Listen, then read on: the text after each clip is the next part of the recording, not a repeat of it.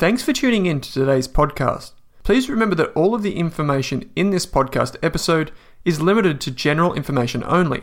That means the information is not specific to you, your needs, goals, or objectives, so you should seek the advice of a licensed and trusted financial professional before acting on the information.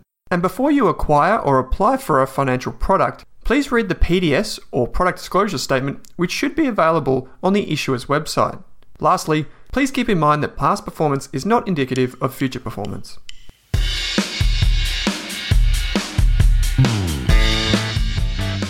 In this episode of the Australian Investors Podcast, I'm back with Anirban and we're talking big US tech, we're talking Afterpay's takeover offer from Square, what that means, is it expensive? We talk about two companies right at the end, you know, those two stocks that you can put on your watch list. Anirban also shares a tip or a money hack that he's been thinking about lately, and we also dive into Volpara's latest quarterly and what that means for ASX investors.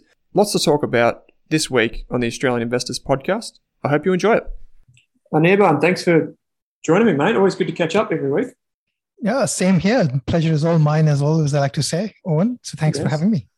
No, it's uh, it's always a good, good bit of fun, and we're starting to get a lot more engagement across the podcast. So that's that's great too. People reaching out on Twitter, uh, a few emails that we've received just to say, um, loving the new show. I think a few of our Rask members actually really, really enjoy the show, and um, I think we're creeping up the rankings, which is always good to see, mate. We're, um, you know, we're in the top 10. So well into the top 10. Yeah. So seems that people like us just making it up as we go along. Uh, but we'll take it. we'll take it. Uh, this morning, I was giving a, uh, a presentation to the Australian Shareholders Association, I think for the Gold Coast chapter remotely of course. Mm-hmm. And uh, yeah, actually, a couple of people mentioned that they, they actually listen to our podcast. Uh, you know, they actually look forward to it. So that's I, I, was quite surprised that you know people are actually talking about it and they're interested in it. So that's good. You know, as long as people are interested, right, we will do it. Right. That's the. I mean, the only reason to do it is if someone is interested. If nobody's interested, then I guess we can still do it because we like talking. but it's it's more useful if, if other people are interested and if they tell us what they want to listen to. So yeah. hit us up on Twitter. yeah, that's it. That's the place to do it. So um, full full links in the show notes. Um, Seven A Mahanti is is Anirban's uh, Twitter handle. Mine is at Owen Rask. Um, you'll find it in the show notes. So just jump on there, say good day tell us what you want to hear. We've um, had a few requests, uh, which we still need to get through. So uh, some some great things in there, and um, companies like Audinate, I know was brought up on Twitter, a company that I'm pretty sure you're familiar with, and I'm familiar with too. So we can talk about that in the coming weeks. But for today, uh, we've got to talk about the elephant in the room, the Australian elephant getting taken over by the one of the US elephants, which is Square in the payment space. We'll talk about that in just a moment. Uh, we'll also talk about Apple's buy now, pay later um, move? Is it official? We'll talk about maybe even something that I just wanted to quiz you on. I got you can't see this if you're listening, but uh, I just got myself the new Series Six Apple Watch, mate. Um, and I noticed you put out a tweet about that last night. We're going to give a personal finance hack. We're also going to talk about two companies at the end. So, firstly, as always, mate, what have you been working on the past week? Anything in particular? Um, you know like just looking i'm actually uh, going back to searching for some ideas. Have a watch list um, that i'm sort of trying to work my way through. Mm-hmm. lots of interesting companies have actually gone public uh, maybe in the last 18 months or so. So i have a like a list of things that i want to study and learn about and uh, uh, sort of look through the ones that are less talked about or less known and things like that. That's what i've been doing um, I, I, quite like the one, you know, the one that I've recommended this month. I really like that one because again, it's um, an interesting company. Uh, it's small but profitable, growing really quickly with very high margins. You know, margins that might make big tech um, green with envy. So uh, th- that's the sort of thing I'm trying to find. Look for those things that are a little bit under the radar, if possible. But yeah, sometimes it's interesting just to look at ideas and see what what what what companies exist and what what's happening. So how that's what I've been doing. How do you go about it with IPOs? Do you just do you how do you kind of filter them? Because I imagine there's quite a few, like you said lately. Do you just kind of create a watch list and then go back to them a few months later, or or do you ever research them in advance of the IPO and then try and get in early? Like how do you think about that? That's a great question. Oh, and you know what I do is I have a small uh, spreadsheet. So I have a Google Doc uh, that I have of stuff that's interesting to me. Like, you know, here's the thing, right? Hundreds of, you know, there's like SPACs happening and there's like, you know, reverse mergers happening and all those sort of things. The stuff that doesn't interest me, I don't put it on. But if there's a company in, say, enterprise software space or, you know, financial services space or fintech, anything that's got tech in it, um, what I would do is I would basically very quickly look up the about page of the company. That's my process. You know, I look at the about page of the company, try to get a handle of what they're doing. If that takes my interest, then definitely it goes on the watch list. And I would try to read the at least the summary part of the um, S1 or prospectus or whatever you know has been you know the num- name changes, but it's S1. If it is a if it's a US and if it's a foreign foreign company, then it will not be an S1, but it'll be something else. But let's call it an S1, the prospectus. So I would try to read the prospectus, read the summary part to get a good handle on what's going on. So that that's my you know my go-to. The, the other thing i do is i actually look at any results that have been posted. So you don't have to get into an ipo right away right? I mean mm. you can let them have a couple of quarters of results. And if the results are like okay we printed 200% revenue growth and blah blah blah you know our margins went up. Well that's definitely a company i want to have a look.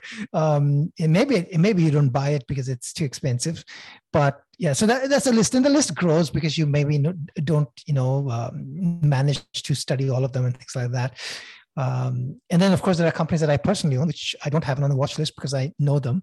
So they, they're always there in in you know so it's a little bit of mix. I like to look at new things uh, and the other part enjoyable part of reading whether it's an annual report or an s1 is just to get a broader demogra- like broader out outline of what's going on right? So if you for mm. example are reading about uh, say credit scores then you would learn not just how you know that, that credit scores are important but how many credit uh, you know how many players are there in that market how does it work who uses it how is it used how you know when was it invented? There's a lot of background knowledge that you can gain.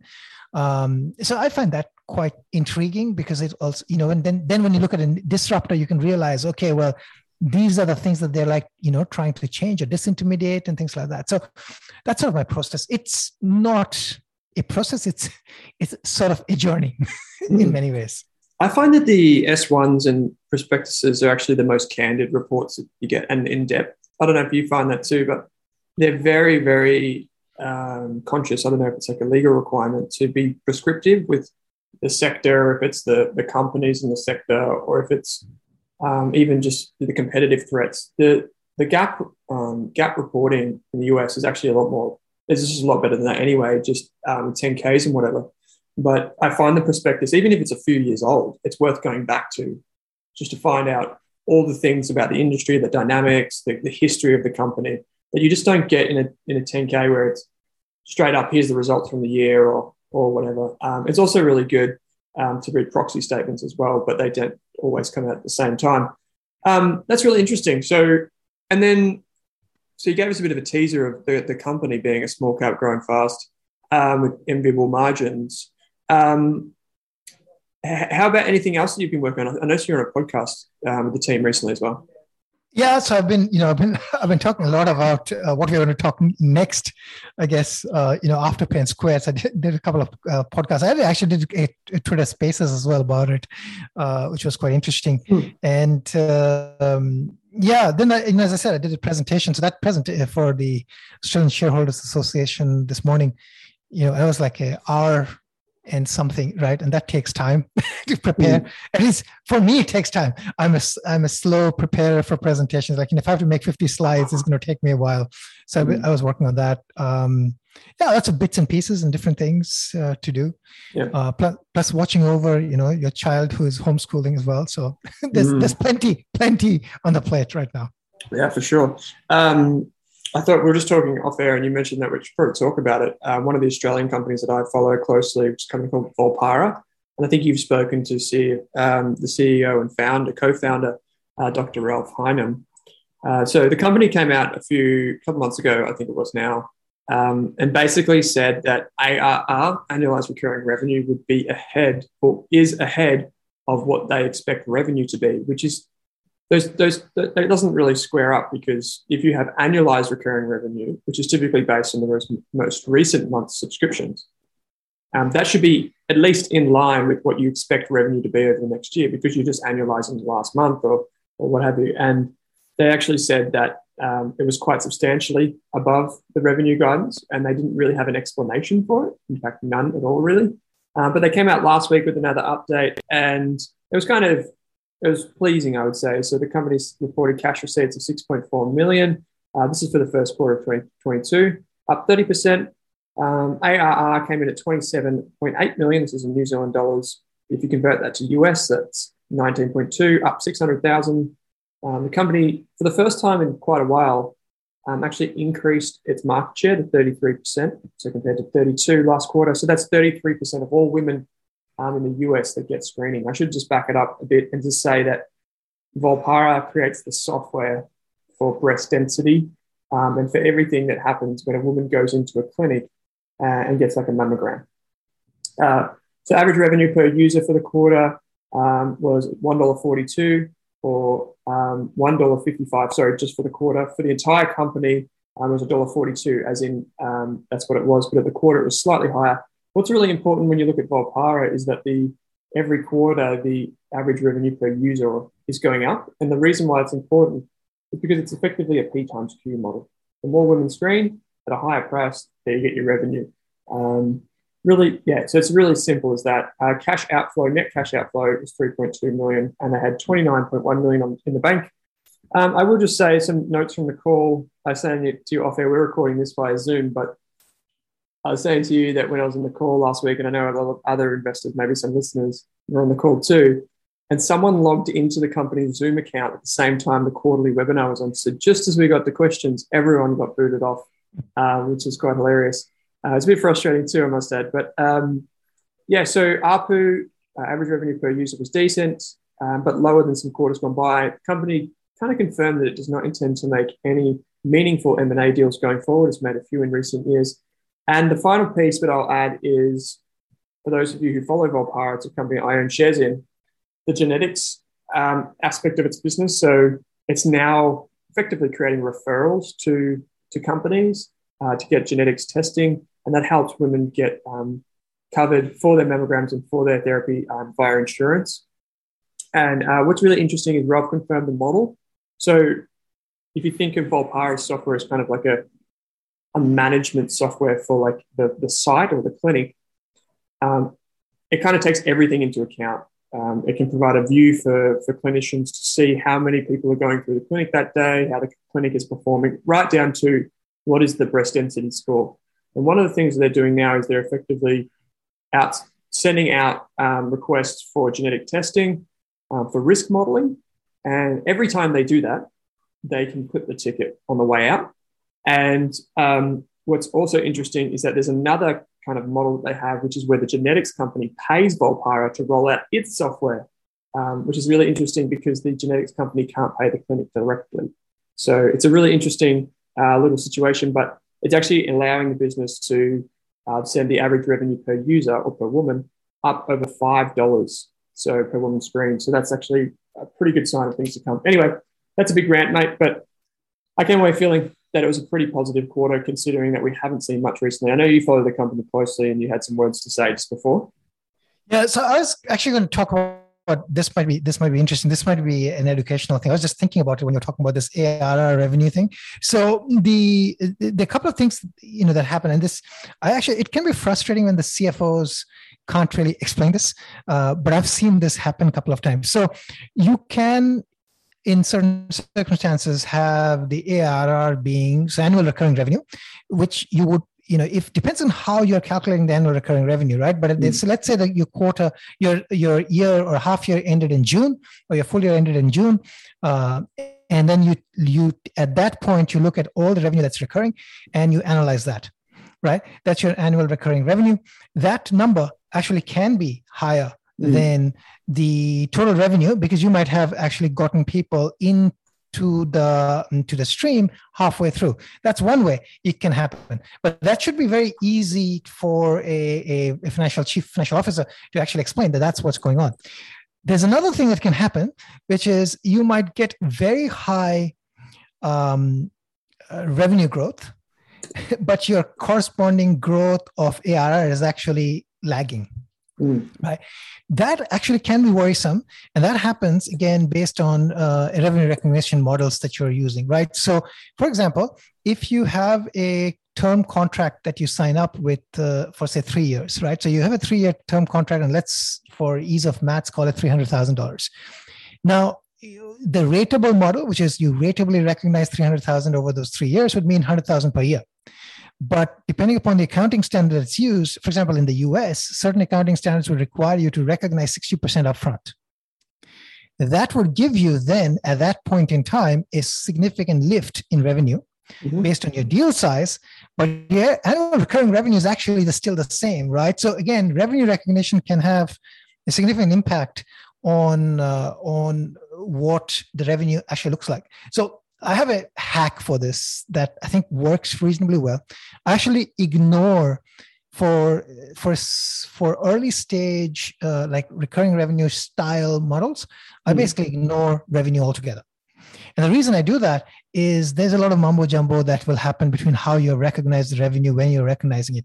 If you are reporting to me the ARR honestly, which I would assume all companies do because they, are audited.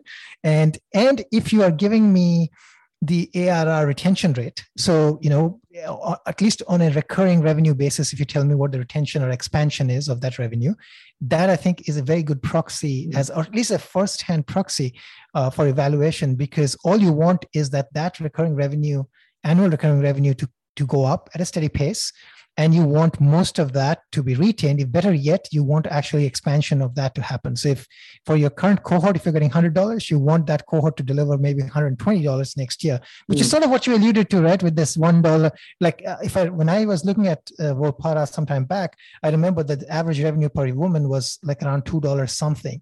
If you now bump that up to $5 that's very significant expansion right? Mm. so i think those are the two metrics I have looked at always Volpara's. I've almost always ignored Volpara's revenue, but again, uh, but sometimes there could be quirks. So the so that's just a couple of things. This this came to my mind because there's another company I look at which has exactly the reverse problem because their revenue seems to be growing at such a fast it was seemingly growing at such a fast rate uh, compared to their ARR. And you know, companies love doing this, right? So you know, when you, if you if if if you you, know, you want to in your press release, you're going to say my revenue grew X percentage because that's the higher number, mm. right? But then when your revenue is not growing at that pace, you're going to now say, well, my annual recurring revenue is growing at this percentage, but my revenue is not, right?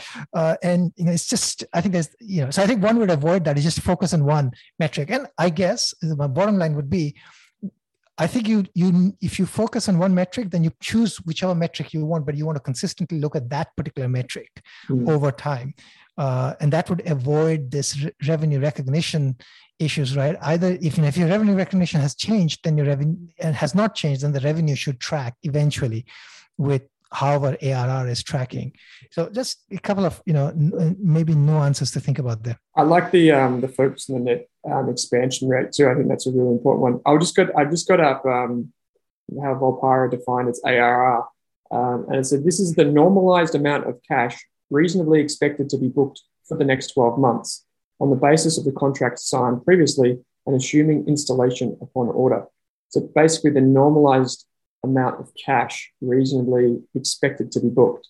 And so that was above what they actually gave in guidance, which, uh, sorry, was below what they gave in guidance. So they gave higher guidance than what they reasonably expected, which was a bit of a an unusual one. you know, oh, and the, the, funny thing with this one is, uh, I think this is here. This is a small company issue. Well, I have a very interesting story with Volpara. So I recommended Volpara in a service, uh, you know, and the, I think when I recommended it, the stock popped. It popped big time, mm. and uh, I had actually forewarned them that I'm going to recommend it, and I had a conversation with them and so on. and I and I think the, you know the, the team is wonderful team. Mm. They got into a panic. because their stock was up so much and they were getting like they got an email i think and a ticket from the asx their stock is up and they this is the first time that you know they got a ticket and they didn't know what to do. And like okay so they're sending me email. I said okay you know stuff like that happens. Um anyways this was back when they were a really small company. But you see that that is another example of being ultra like i mean what does that normalized expected? There's so much ifs mm. and buts in that. Like, I mean, I can't actually tell what you're telling me from there. You know, why isn't it? Why isn't it simply this is the amount of revenue that we have signed contracted out?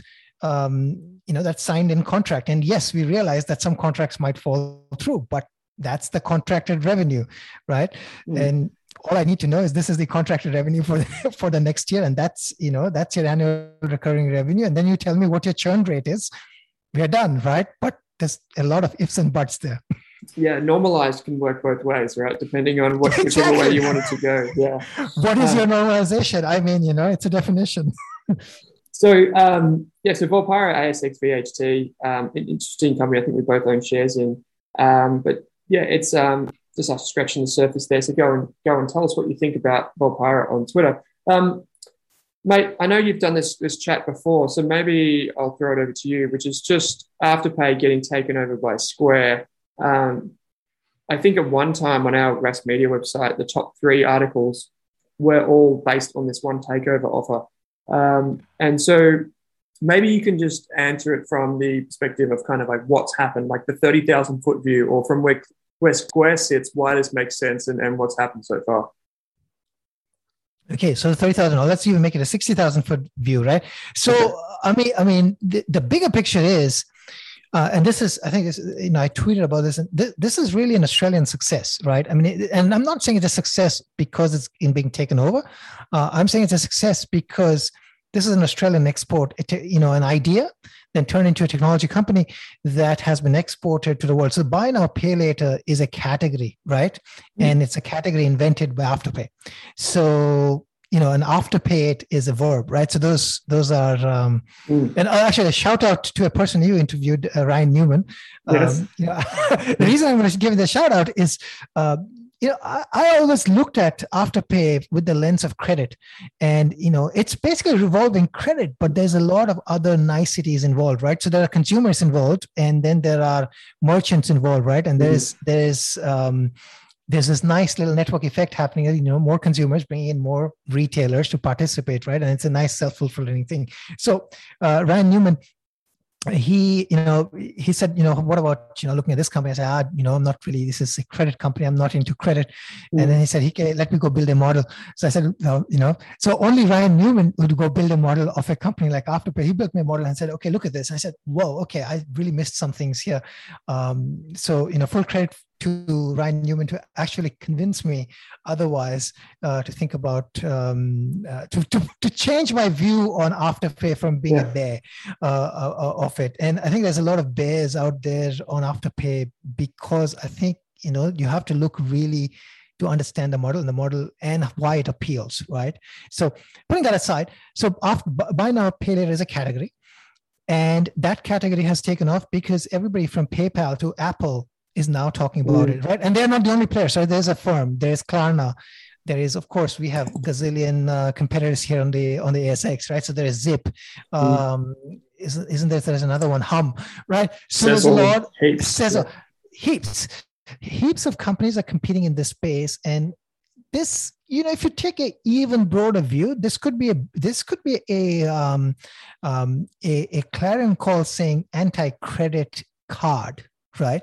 Mm. If a large number of people say that they want buy now, pay later type of credit, they want light credit checks and light amount of credit that they revolve on, not credit card debts that you can rack up. This really changes the game. Sure. That's it, what it looks like. And a large number of companies therefore want to participate in this because consumers want it. So a Square, which is a, you know, you can think of Square as a new bank right? A Square mm. uh, has, uh, you know, um, these small little square white little square beautiful looking things that you know people in farmers markets used to take mo- money and you know small medium businesses use that to take money. Then square has also got this cash app which is basically um, a peer-to-peer money transfer thing. You know you can store your bitcoins it's actually used for trading. So it's it's an it's it's a consumer uh, app for money and money related applications. They even allow a, a savings account there. So Square is now seeing that, well, a lot of their sellers uh, or merchants are asking whether or not buy now, pay later can be supported. Square is also seeing that buy now, pay later is being supported by people like PayPal. Mm-hmm. So now, of course, Square could go out and start building its own buy now, pay later offering, or you could you know you could have a happy marriage with someone like afterpay which would bring 16 or 20 million odd i think 16 million odd consumers mm.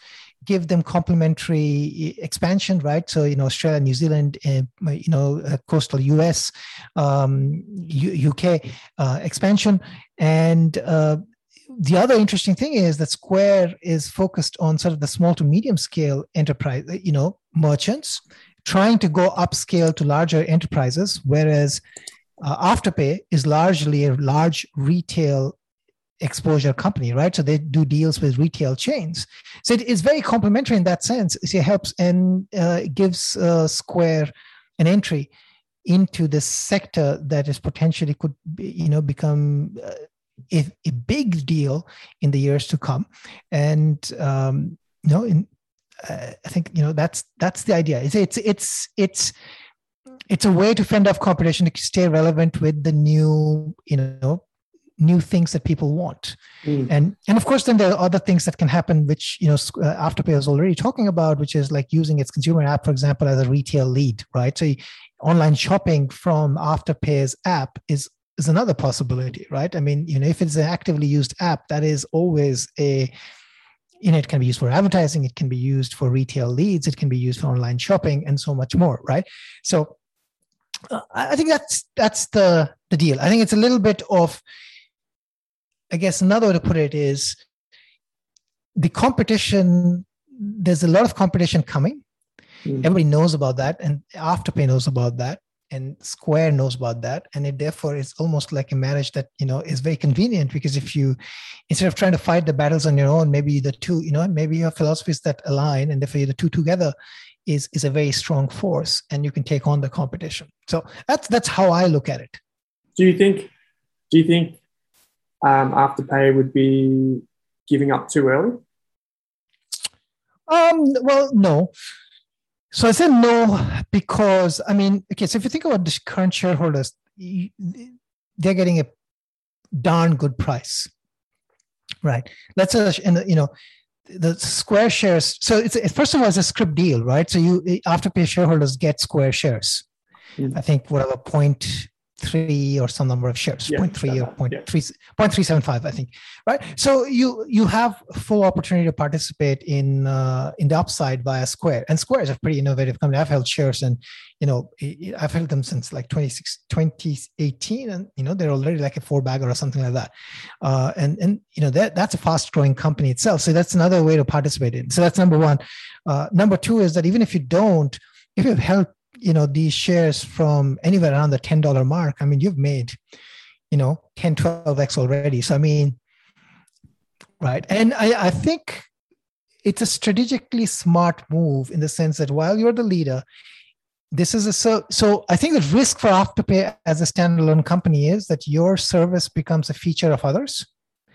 Whereas i think the potential of being with another um, financial another merchant seller consumer ecosystem is that instead of becoming just a feature you are a feature that gets added to the other features which make everything in totality more useful right?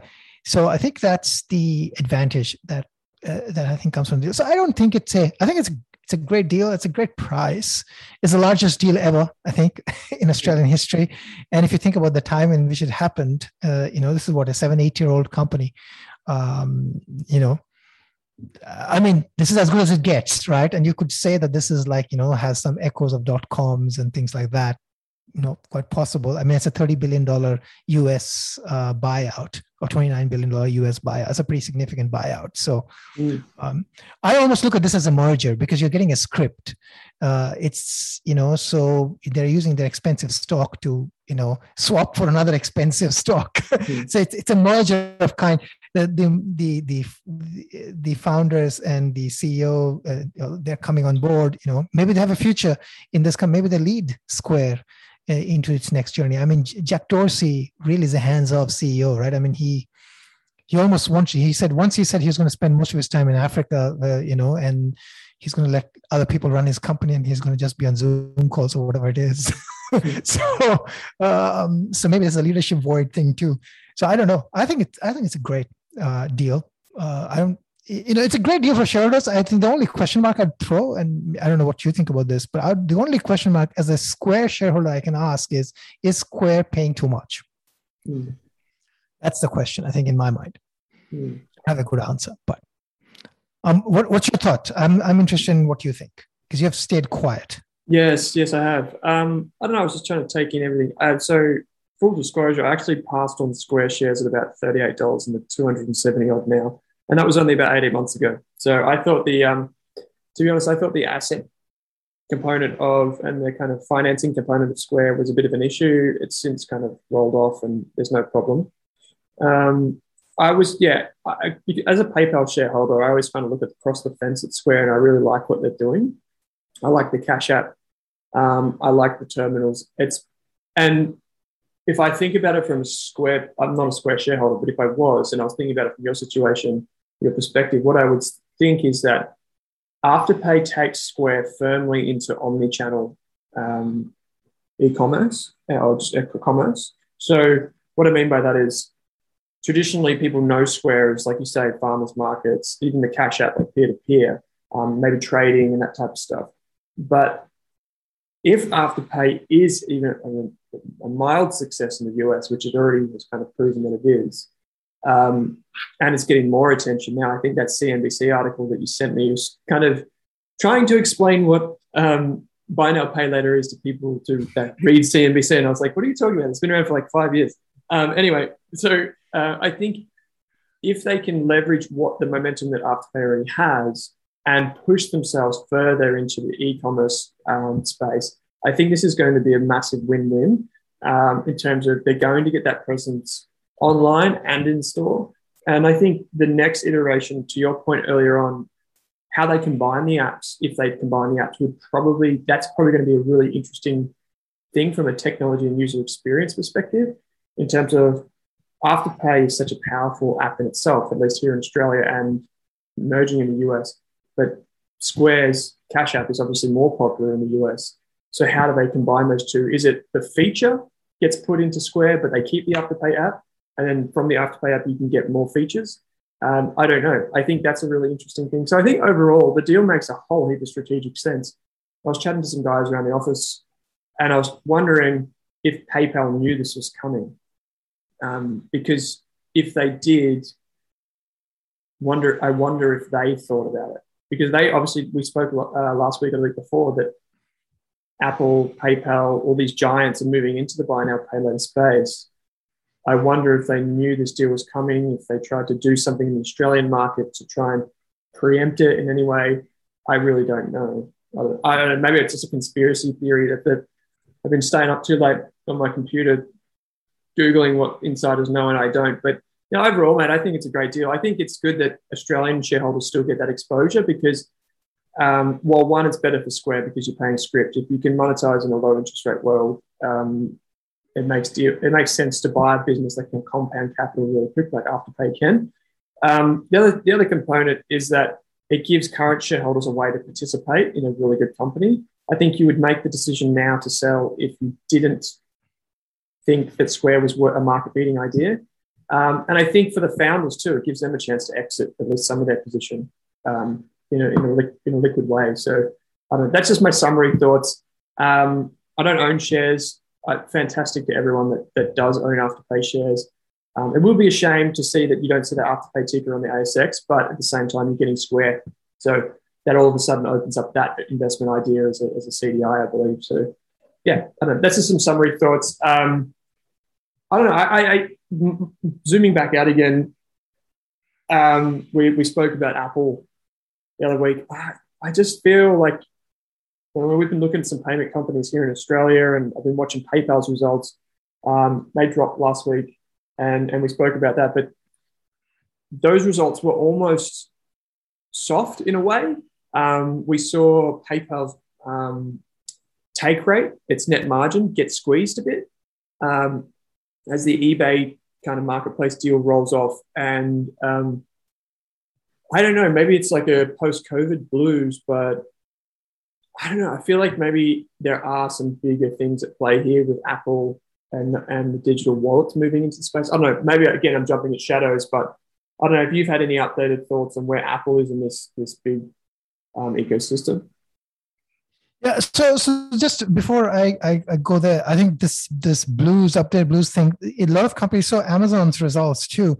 Mm. Um, it yeah. it you know the forward guidance, for example, was soft, right? So they and they, what they're saying is uh, basically you saw this. You know, there was there was a twenty percent, let's say, growth, and then there was huge demand, which took them some time to ramp up facilities and people and infrastructure to support the demand. So then, then you saw 30%, 40% growth. And now that reopening is happening in uh, reopen reopening has happened in the US and parts of Europe. That thing is rolling off and and people are doing other things that they were not doing. And therefore the demand should normalize, in which case they're expecting that you know their year over year comps are going to be really hard. So there's a little bit of that happening. Uh, I haven't followed uh, the PayPal e, uh, e, eBay deal to know much about it, so I, will reserve I'll, um, my thoughts on that. The the only thing I'll say about take rates, a take rate, they, I mean, payments overall is a hugely hugely competitive area, right? Mm. And and I mean, for whatever you say, you're a PayPal shareholder, right? So I mean, PayPal's take rates are still, you know, if you compare with somebody like Adyen, um, mm. the take rates are unbelievably higher, right? So the the there is uh, there's some element of that stickiness of the system, but again, you know, your margin is my opportunity sort of thing that works, right? So if, if your take rates are higher than other people's take rates, then you know competition would eventually erode some of that. Uh, can I um, how, can I butt in yeah. real quick? Yeah. Um, PayPal actually did a really interesting thing um, in their quarterly, which it kind of it caught me off guard. Um, they said, and I've got the number here. They effectively said we're going to increase prices um, in the face of competition because they said that if you go to a checkout, um, they've got some commissioned research from Nielsen, which suggests that if you go to a checkout, um, consumers are three times more likely to complete a deal if they see a PayPal branded checkout versus an unbranded checkout that just has like Visa, MasterCard, etc. So they're actually increasing their prices in the face of competition. So I think we're going to find out in the next year or so if that PayPal brand still has strength mm. and has pricing power. And I think that's going to be really interesting because this is the this is the OG in terms of e-commerce gateways. You would see the PayPal logo and you'd be like, okay, I know it's safe. Mm. So I wonder. I mean, that's going to be. I find that's going to be interesting to play out over the next year. If it if they pull it off, then they'll be able to prove that you can still, even in the face of intense competition, you can still have a business that squeezes, uh, widens its margin at the checkout, which would be really impressive. Anyway, I thought I'd just inject that in there. That is that is fantastic. Actually, if that happens, that will be that will be sort of the antithesis mm. of uh, what people would expect, right? You'd expect margins would contract over time, but if it doesn't, that means they have a brand, the you know the the brand power there to do it. So that, that'll be super interesting, I think. Yeah. So yeah, so I, I think uh, on on Apple and buy now pay. That's just right now what I saw and what I tweeted out was a rumor that buy now pay later they're going to I guess soft launch it in Canada as mm. a test. Um, yeah. So, yeah. so I think there's a couple of things I would. One thing at least I'll talk about for a company like Apple. Actually, this is true for PayPal too. I think, although without I don't know PayPal that well, but my understanding with PayPal's buy now pay later is that they are not charging the retailer. No, they're not. Uh, they're not right. So, which basically means they're just giving the customer the opportunity to just you know basically pay in installments. So they're actually in some sense taking a hit they're not making money off it mm. it's a feature for them for essentially the larger ecosystem to be healthy. I think that's the same thing for someone like Apple. Apple also is not probably going to look, you know, app for Apple, it'll be okay. I'll offer buy now, pay later. I'll still take my cut of Apple Pay, and that's it. Mm. Right. So then, broadly speaking, though, I, I still think it doesn't mean that Afterpay and the likes are disrupted because there's nothing that says that it's like you know well i have a mastercard i have a visa card i can have an american express well why wouldn't i have an apple pay an afterpay um, you know paypal pay and everything else that you know well if i can't have them i might as well have them. And maybe what it, it means is that the bank cards are being replaced by these other cards. And and that's a possibility and it'll be interesting to see what happens. Now, do you think the question would be with Yeah, Sorry. I was going to say, do you think then, so say fast forward five years from now, are you saying that there's a reality where, like how we have, let's say, I bank with ING, I also have a Bank of Melbourne card. Are you saying like our wallet's full of, a, of a couple of these things rather than say it's all or nothing with Apple Pay? That we're saying. Yeah, so I, I think you know right now we have a lot of different cards, credit cards, and things like that from different banks. I think you know maybe there's a shift, a slow shift maybe towards wallet, digital wallets owned by technology companies and financial services companies. Mm. That comes at the cost of wallets. You know, like you know, the common about bank CEO would complain about, oh, they can't do stuff with the wallets and things like that because yada yada yada yada, uh, because they don't have access to the secure enclave and things like that, and and whatnot. I mean, my point is that even if you had access to a secure enclave, maybe you're still on the way out Mm. because being you're being replaced by other things. That's I think the reality. Uh, that's the way I think it is trying. It's starting to play out. So I don't know. I mean, it's going to be fascinating to watch. There's lot, lots of stuff happening in payments, which makes the payments area very interesting. Mm. Yeah, I just think, um, yeah, I'm very, I'm, as we spoke about last week, very happy to be an Apple shareholder right now. Um, speaking of, there's actually something else I wanted to talk to you about. Uh, people that are listening can't see this, but I'm actually wearing a Mickey Mickey Mouse T-shirt, and I've got um, the Mickey Mouse uh, face on my Apple Watch that I got over the weekend. Yes. So it's a, it's a branded Wednesday, mate. Um, themed Wednesday, I should say. And so um, you tweeted something yesterday, which was that the Apple Watch, the Series 6, which I've got, can do ECGs and all different types of things. Uh, and basically, they're increasing the usefulness of these, these things that wrap around the wrist. And based, obviously, you're the man to ask here in terms of computing and mobile computing and just in terms of innovation, generally speaking. Where do you see the role of these wearables and technology, generally speaking, in our lives now, and where do you see it going? Yeah, so that's a great question. So yeah, the, what I was t- tweeting about was so this capability to do ECG has been there on Apple Yeah, it's Watch been there for a while. since I think Series four or five. It was not approved in Australia by TGA, while it was approved in a bunch of other countries, including in New Zealand. So New Zealand Oh, got it before. yeah. Kiwi folks got it before us. Uh, so I'm just I'm just knocking on TGA saying, well, you know, if if the Kiwis approved it, you, you could have at least just copied them. Uh, um, uh, for for whatever reason they didn't approve it. We were among you know probably the 70th country to get it.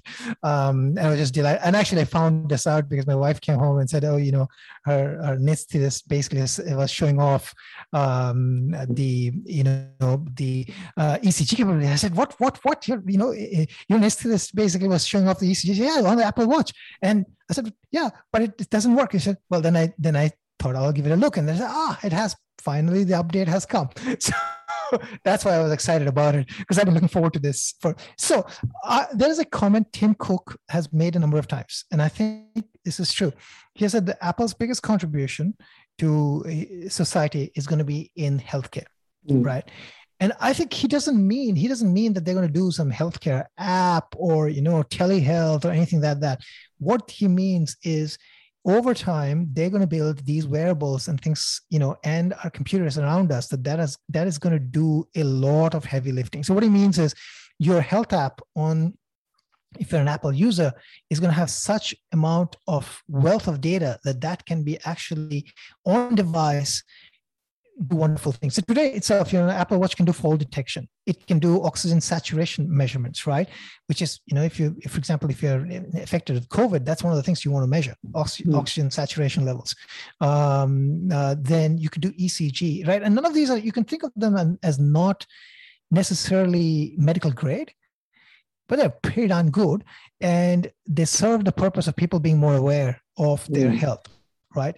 and that is basically making you know so if you see some problem with you know your O2 levels or your problems with your health you're going to probably go to your talk to your doctor you're going to probably exercise you're going to use the apple watch to you know i think that is contribution and i that's why i like apple as a company that its purpose is really improvement over time uh, for people's health and and i think apple watch you know probably i would not be surprised to see a, um, a blood glucose meter on it Mm. without without prick Mm. right so and that would be fantastic just imagine you know and australia is actually a very healthy country you know so we don't have that level of you know diabetes and things like that but in some countries this is like an endemic right mm. um, and having this feature would be life saving for people. So i think I, I really think wearables have a a long and very important role to play in healthcare.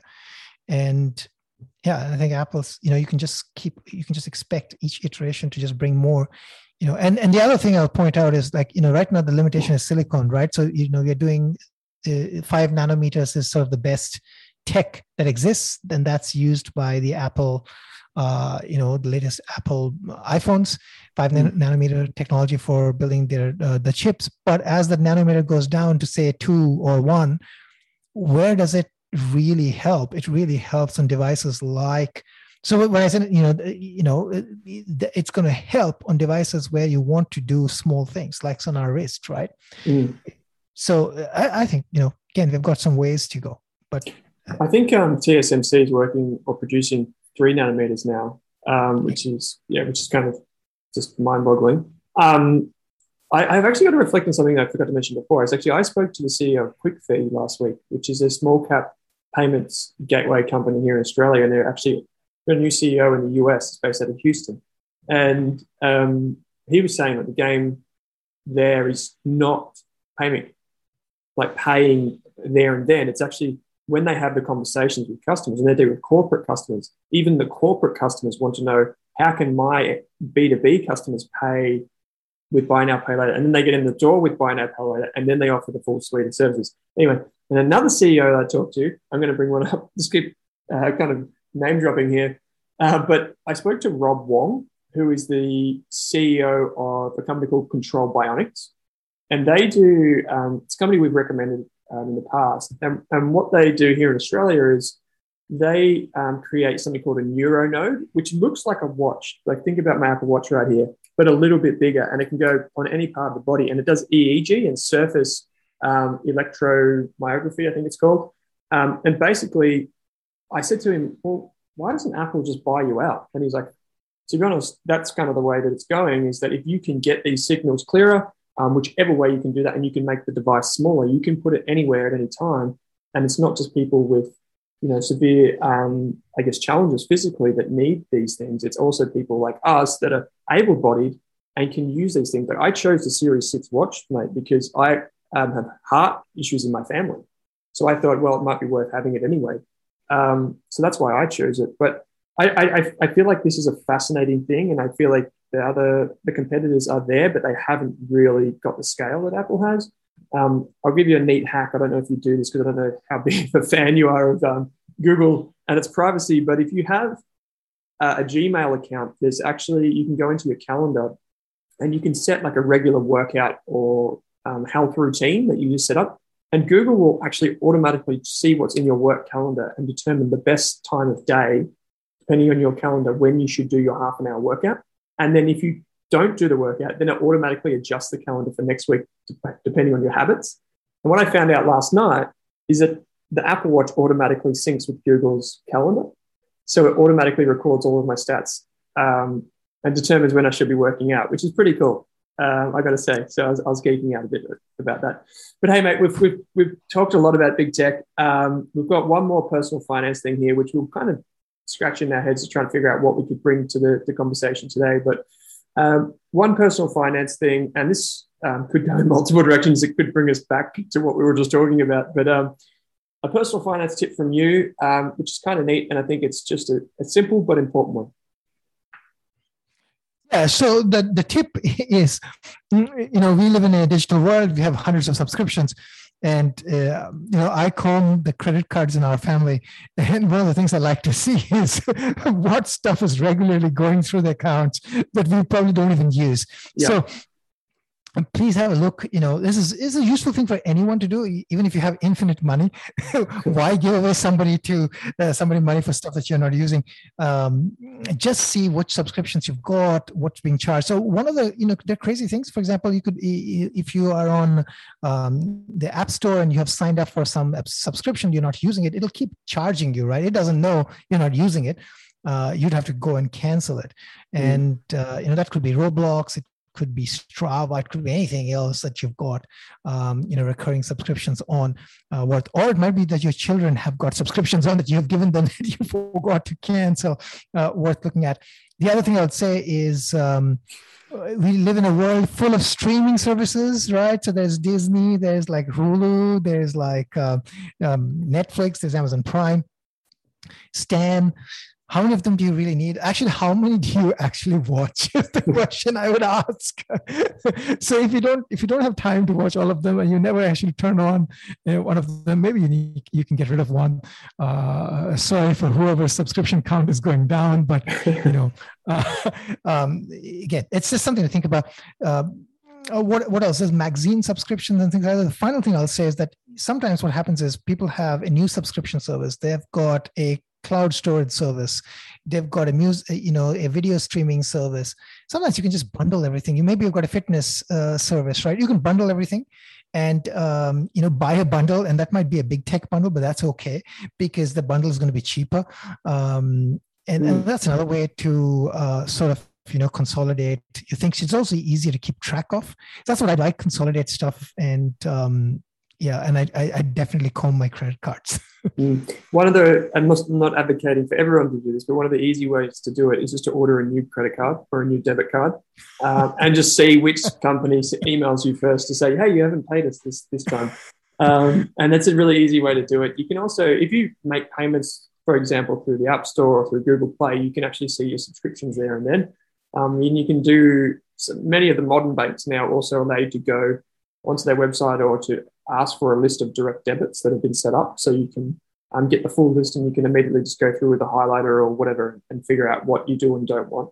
I've got to admit, mate, um, I've got a subscription to just about every streaming service in my house, so I could probably go through and cull a couple. I don't. It's going to be a hard choice, but uh, mm. yeah, it's a, it's an interesting one. It's easy one to kind of to, to pick up some low hanging fruit, I guess, every month. Um, towards the back end of the show, mate, we've got two two companies to watch. Um, maybe I'll go first. I'll just bring up a company that we talked um, a little bit to a few weeks ago, which is a company called PEXA, um, which is the property exchange and settlements platform here in Australia. It's also had some you know, grand vision for the for the UK opportunity.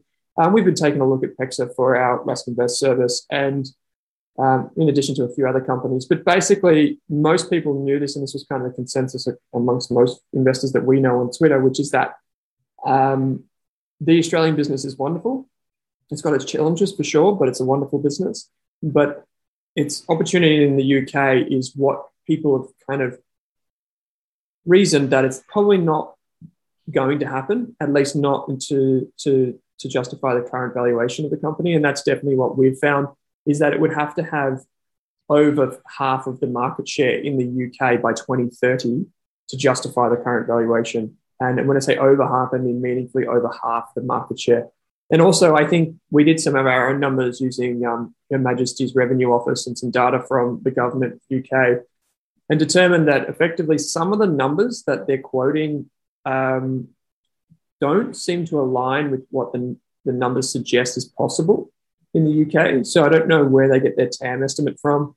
The other thing is that um, that if you look at PEXA's financials and you go into it and you try and calculate your own version of free cash flow, what you'll butt heads with is something um, called customer relationships, which are amortized.